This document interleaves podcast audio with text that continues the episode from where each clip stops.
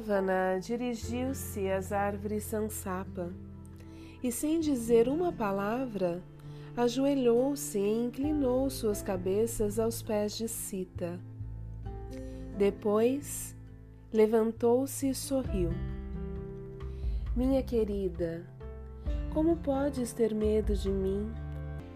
Estou indefeso nos laços do amor. Não sejas tímida. Não te fica bem jazer sobre a terra nua quando podes ser senhora do meu reino. Deseja-me, sê boa, recompensa o meu amor, pois a juventude é incerta e passageira, e a beleza não durará para sempre. Sita colocou uma haste de relva entre ela e Ravana para tua própria morte tu me tocaste, disse ela. Ravana, nem mesmo numa gravura viste dançar a negra Kali e rirem-se os hórridos crânios do seu colar? E a escuridão da morte descer como a noite? Mas todos os deuses me servem hoje em dia, revidou Ravana. Há 320 milhões de guerreiros aqui.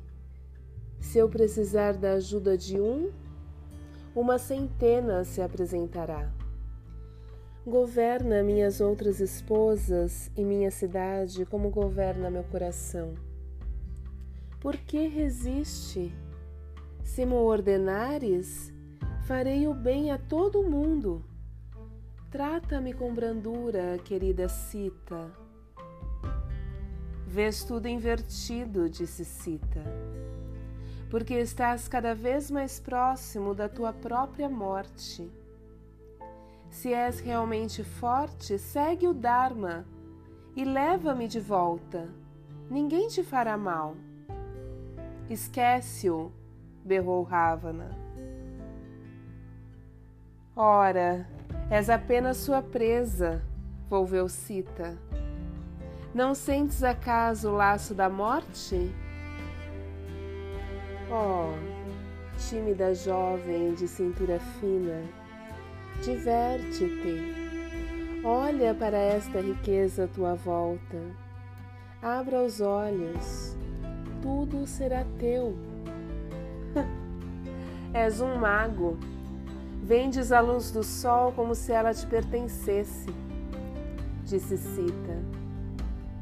És louco, me tentares com riqueza enquanto todos os tesouros da terra pertencem ao meu Senhor. Sou somente dele. Depois que o Senhor dos homens me apertou nos braços, nunca poderei procurar outro. Para ti, sou a imagem de um ferro incandescente à espera do teu abraço. Quanto mais atencioso me mostro, tanto pior me tratas. Reconhece-me então, respondeu Sita, pela filha de um verdadeiro rei e esposa de um homem de verdade. Ah! Ravana dirigiu-lhe um olhar terrível, rugiu e sacudiu as cabeças e as mãos.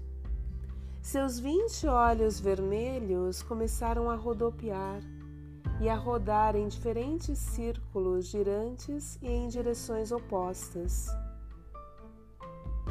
Rilhou os dentes cruéis. Suas túnicas remoinharam como um mar tempestuoso. Dir-se-ia que ele estava tendo um acesso. No alto da sua árvore, Hanuman quase saltou fora da sua própria pele. Mas a rainha Mandodari pegou um braço de Ravana e disse-lhe: Meu amor, passa por ela e vem comigo. Ela não é melhor do que eu. Ainda ama Rama, pois um inseto só pode amar outro da sua própria espécie. O magro destino de Sita não lhe permitirá desfrutar da sua grandiosa companhia. E Mandodari, cheia de amor, fê-lo voltar-se e conduziu-o de volta ao quarto de ambos, dizendo suavemente: O que quer que desejes, meu querido Senhor, o que quer que me digas. E quando se foram, às costas de Ravana, suas outras esposas, filhas de deuses e de grandes reis, consolaram Sita com os olhos. Depois, deixaram-na sós com as guardiãs e seguiram o rei dos demônios. Hanuman segurou-se com força à árvore e pensou: Será que esse louco faz isso todos os dias?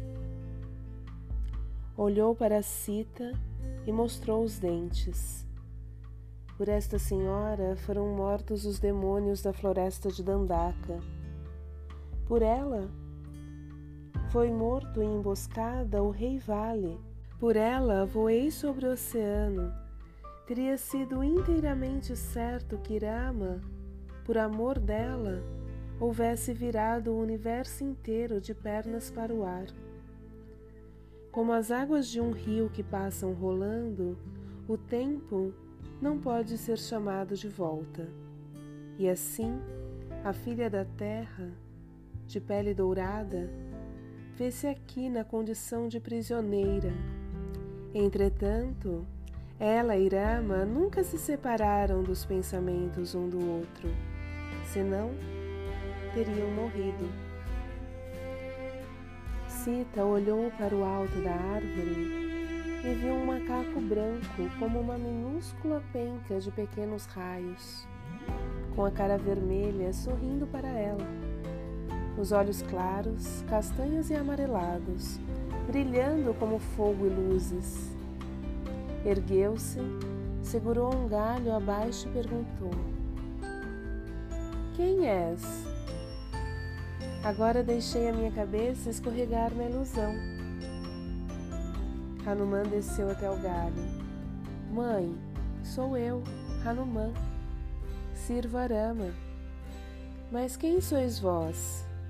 O espírito de alguma estrela brilhante que se esconde do seu senhor, tomando de cólera e ciumenta? Ou Sita? Sou Sita. E então ela desandou a chorar em silêncio e as lágrimas lhe saltaram os olhos. Que espírito de estrela derrama lágrima ao ouvir o nome de um rei mortal? Ah, Hanuman, tudo que vejo me fala dele, e receio que sejas também apenas uma fantasia em minha mente. Não, não sou. Hanuman chegou mais perto. Ouvi que chorar demais não é bom para vossos olhos. Tudo acabará dando certo, logo, logo, Sita. Sita olhou para os próprios pés na terra e todos os detalhes lhe tornaram claros e distintos. Aquilo não era nenhum sonho, e quando olhava para trás, com o próprio coração, lia os mais recônditos pensamentos e sentimentos de Hanuman. Estou às vossas ordens, disse Hanuman. Já consegui botar o pé nas feias cabeças de Ravana. Oh, meu lindo macaquinho! Ela abraçou-o e acariciou-lhe o pelo. Chegaste como remédio para a agonizante no derradeiro e penoso momento. Onde encontraste Rama? De que maneira macacos e homens se fizeram amigos? Não vos lembrais de quando deixaste cair vossos ornamentos do céu numa montanha, ao pé de um lago? Lembro-me sim, como não? Éramos eu e meu rei Sugriva. Estávamos escondidos. Vimos-vos e juntamos vossas coisas. Depois, Rama e Lakshmana vieram à nossa montanha em Rishkamuka. Era uma bela floresta e nós lhe mostramos as joias. Sugriva e Rama tornaram-se amigos Irama restituiu Sugriva sua esposa e fê-lo rei de Kishinkindya novamente. De sua parte, Sugriva vos resgatará. Os macacos e os ursos virão a Lanka Sita. E assim conversaram os dois. Sita com a cabeça perto das folhas douradas da árvore e sua doce voz suave e baixa, e Hanuman estendido num galho que já começava a inclinar-se um pouco por causa do seu peso, à medida que ele tornava a crescer cada vez mais de alegria pelo seu bom êxito. Este é o anel dele, disse Hanuman. Guardai-o. Sita leu a inscrição na ampla faixa de ouro. Rama, Rama, Rama. Irama pareceu-lhe estar ali, tocando-a. Se conseguirmos continuar vivendo de um modo ou de outro, disse ela, a verdadeira felicidade vem para cada um de nós uma vez a cada centena de anos. Lembro-me agora de todos os bons tempos que havia esquecido. Todo o mundo está à vossa procura, continuou Hanuman. Só esperamos que passassem as chuvas. Animai-vos. Sou famoso nos três mundos. Para os meus amigos, sou duro de olhar e impossível de deter. O sorriso de Sita era belo. Ela fitou Hanuman e dirigiu-lhe um sorriso luminoso e lento brilhante como a estrela d'alva. A túnica escorregou-lhe um pouquinho no ombro esquerdo. E Hanuman pôde ver parte do seu braço, seus músculos esguios debaixo da pele dourada, fortes como aço dentro da seda. Hanuman sorriu para ela, mostrando todos os dentes a seguir, caiu num como breve transe animal e disse, em parte para consigo mesmo: Uma imensa mulher negra golpeia a barriga com suas muitas mãos, enraivecidas até devorar os rakshasas, impaciente por pegá-los e colocá-los a todos em sua boca terrível. Ela puxou a túnica para cima e prendeu a respiração. O que estás dizendo? Hanuman piscou os olhos. Referi-vos às chuvas? Ele deu um doce e triste sorriso. Hanuman, terá Rama perdido o amor que me tinha por força da longa separação? Ele mal come ou dorme. Para ele, as noites frias são como a chama e os raios meigos da lua queimam-me. Montai nas minhas costas, que vos levarei para casa. Ela riu-se. Vejo aqui mais uma vez a tua natureza de macaco. Este é o primeiro insulto que recebo de uma mulher, disse Hanuman. Pulou da árvore e cresceu como uma montanha branca de oitenta palmos de altura. Estava agachado, pronto para saltar, com o rosto cuprino e as unhas e os dentes semelhantes a raios, os olhos amarelos como lanternas, semelhantes às deslumbrantes chapas de bronze. Em, seguida, antes que alguém o visse, voltou a ser pequeno. Correu para junto de Sita e subiu na árvore. Acredito em ti, disse Sita sorrindo. Hanuman ficou radiante. Eu poderia levar de volta toda a Lanka com o seu estúpido rei e os seus muros. Ninguém seria capaz de me pegar. Não, deixe que Rama me resgate se quiser, pois agora aquele homem lindo está livre de uma esposa como eu. Princesa, se Rama vê uma flor de que algum dia tenhais gostado, arde em febre. Se ouve vosso nome, às vezes se sente confortado, mas às vezes também se lhe agrava o sofrimento. Neste momento está conturbado, mas assim que souber com certeza que estás aqui, juro por todos os deliciosos frutos das florestas que ele virá com um grande exército e salvar-vos. Sita estava triste e feliz ao mesmo tempo, como a chuva em dia de sol. Bem-aventurados são os deuses que podem olhar para Arama de onde ele se esconde, disse ela. E bem-aventurados são os santos homens que nunca amam nem odeiam. As pessoas não podem frustrar o tempo.